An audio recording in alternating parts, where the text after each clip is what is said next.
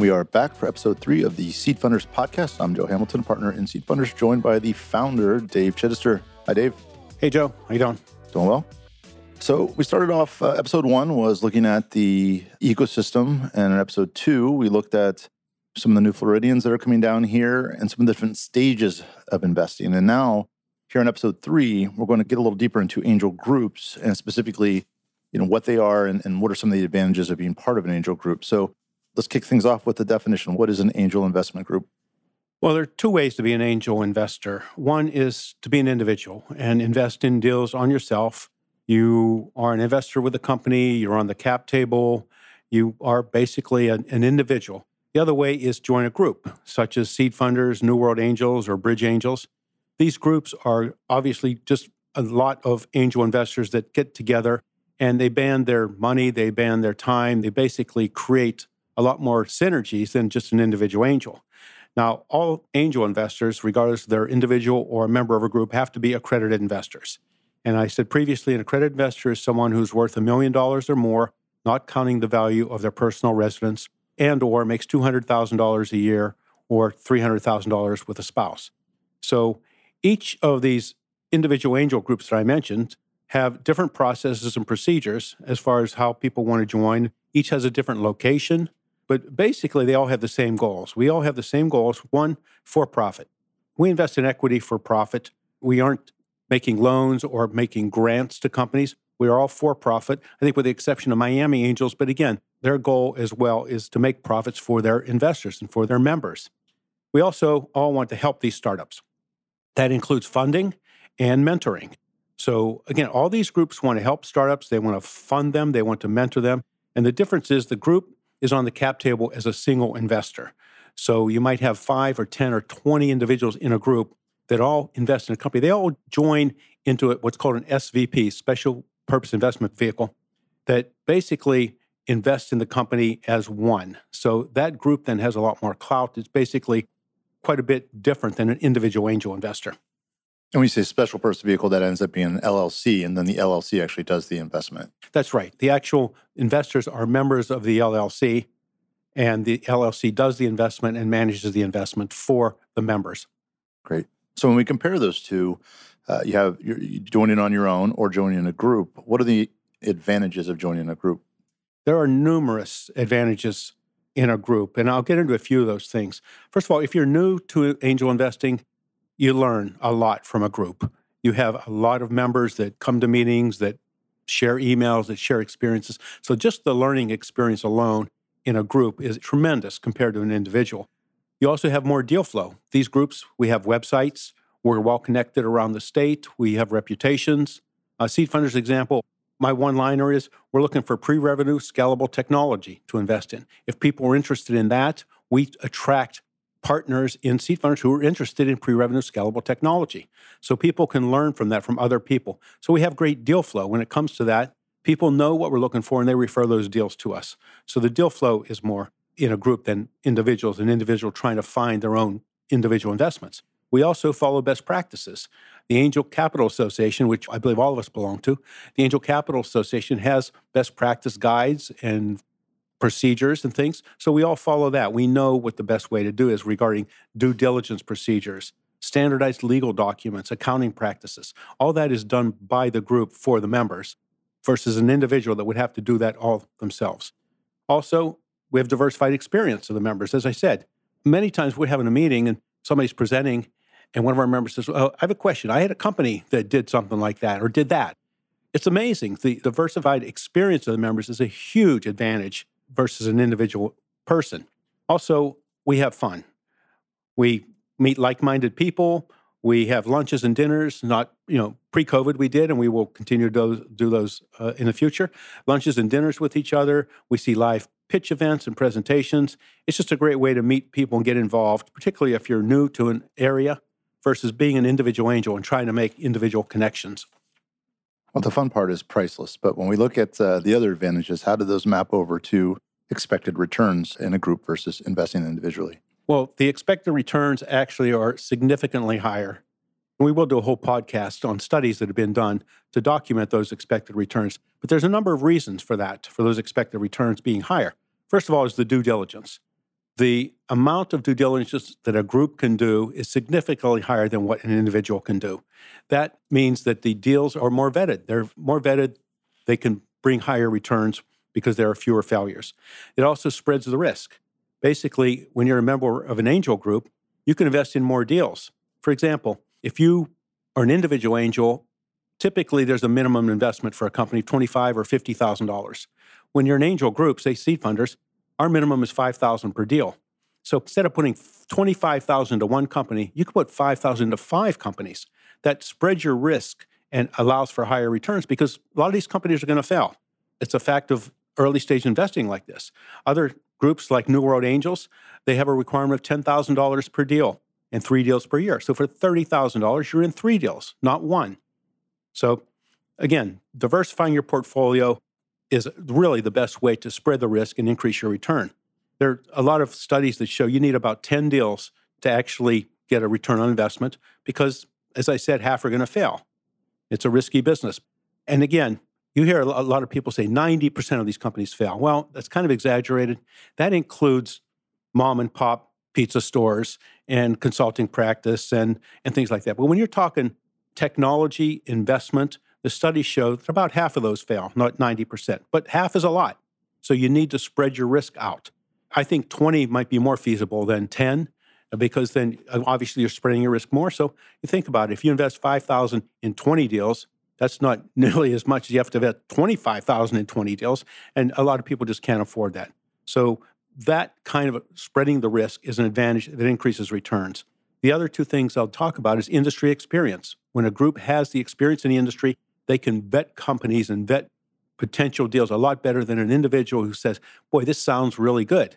My brother in law said he's going to investing in this. It sounds good to me. Versus having a group that has really the industry experience, you get better deals, you get better insight. And finally, after the deal is done, the participation with the portfolio company. If someone's investing in 20 deals, you can't possibly participate in 20 companies. We're in a group with a number of people, everybody participates in one or two. Yes, your group can participate with that portfolio companies. And the stats show that the more investors participate with the actual investment, the higher the returns. And as I said, there are studies that we can get into in another podcast that detail those. And just to be clear, it's not that the investment minimums change, is that because you're pulling your money together, you can come in at $5,000 and then pull it with other people in the group to get to that 50 or 100 or even higher minimum. And that's how you get that extra access to more deals. That's exactly right. So, all of this organization and all this infrastructure isn't free. What are the costs of joining an angel group? Well, every group's different. Most groups charge an annual membership fee that gives them the operating capital to run. Some have annual investment requirements where you have to invest a certain amount in a certain number of deals per year.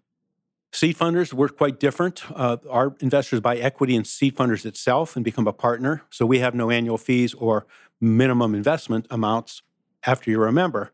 But individuals need to choose what's comfortable for them. If they want to join a seed funders group that has a capital requirement to buy in or make monthly annual payments to be a member of another group or a number of operating deals that they have to invest in, it's up to them. So again, if you email me, dave at chittister.com, I could point you in the right direction based on your risk tolerance and the way you want to invest. Other advantages of uh, the cost of joining a group is actually, as I said, joining the resources. Basically, an individual has to hire an attorney and an accountant to review deals, and that, the group hires them and they represent everybody. So again, the costs are spread out among the entire group, which saves money to the individual investors rather than being an individual angel investor. Also, it saves for investors by doing deals faster.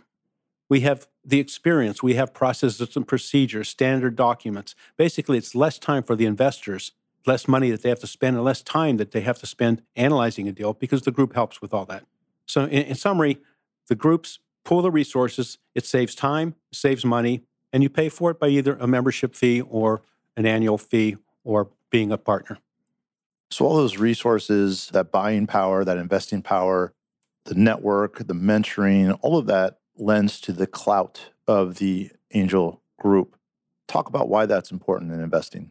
Yeah. So, well, basically, the bigger the investment size, the more influence you have in the company, in the company you're investing in, the portfolio company. Again, if somebody as an individual investor puts in $25,000, they're on the cap table. But if a group puts in $200,000, they basically have a lot of clout. First of all, they get better deal terms. So they can negotiate and say, we're putting 200 in versus somebody's putting 25. You get better terms. You can lead deals. Groups can lead deals, and then the other investors have to follow along. So groups can lead deals. You have better investment size. There's also potential for follow on investment. Of seed funders, of our 30 investments to date, I think nine are follow on deals. So when a company is doing well and you made an original investment and they are looking for more capital, the first place they come is to the groups that invested previously. So we can then dictate terms or we can negotiate terms as far as what the follow on investment is going to be versus an individual doesn't have that kind of an influence. Also, we typically get a board seat in these companies. It's hard for someone who puts 25,000 in to actually sit on a board of directors of a startup, but as a group, and we're putting in 150 or 200,000 dollars, we typically get a board seat. In fact, two of our larger investments at seed funders, we have two board seats out of five. So we do have a lot more clout. Groups have a lot more clout than individuals. And finally, after the investment, as far as reports on updates, update pitches, and things like that. It's pretty tough for an individual to ask a company to come in and pitch them on an update on where they stand and what their progress has been. But as a group, and we have 10, 20 people involved, the companies are glad to come in and pitch on their progress. Well, we've been touching on a lot of information and covering a lot of ground. I think it's worth checking back in on how someone connects with an angel group. Well, the first thing you would think is do a Google search. And uh, unfortunately, I did that. I did a Google search and typed in Florida angel investment groups and appropriate terms like that. It's actually not much help. With the one search I had, it was so wasn't current. The first reference that came up was a two year old article on an investment that a group made, and the second one was over 10 years old. So a lot of times the internet just isn't current on things. So the better way to keep in touch with what's going on and how to find these angel groups is really to subscribe to publications. Basically, there are a lot of online publications in the industry that deal with what is going on, who's investing, what groups are active, and that way you can find out these groups. St. Pete Catalyst is one, obviously. It's free, online, free publication that talks about these investments. Florida Venture Sourcing out of Orlando, another free online source.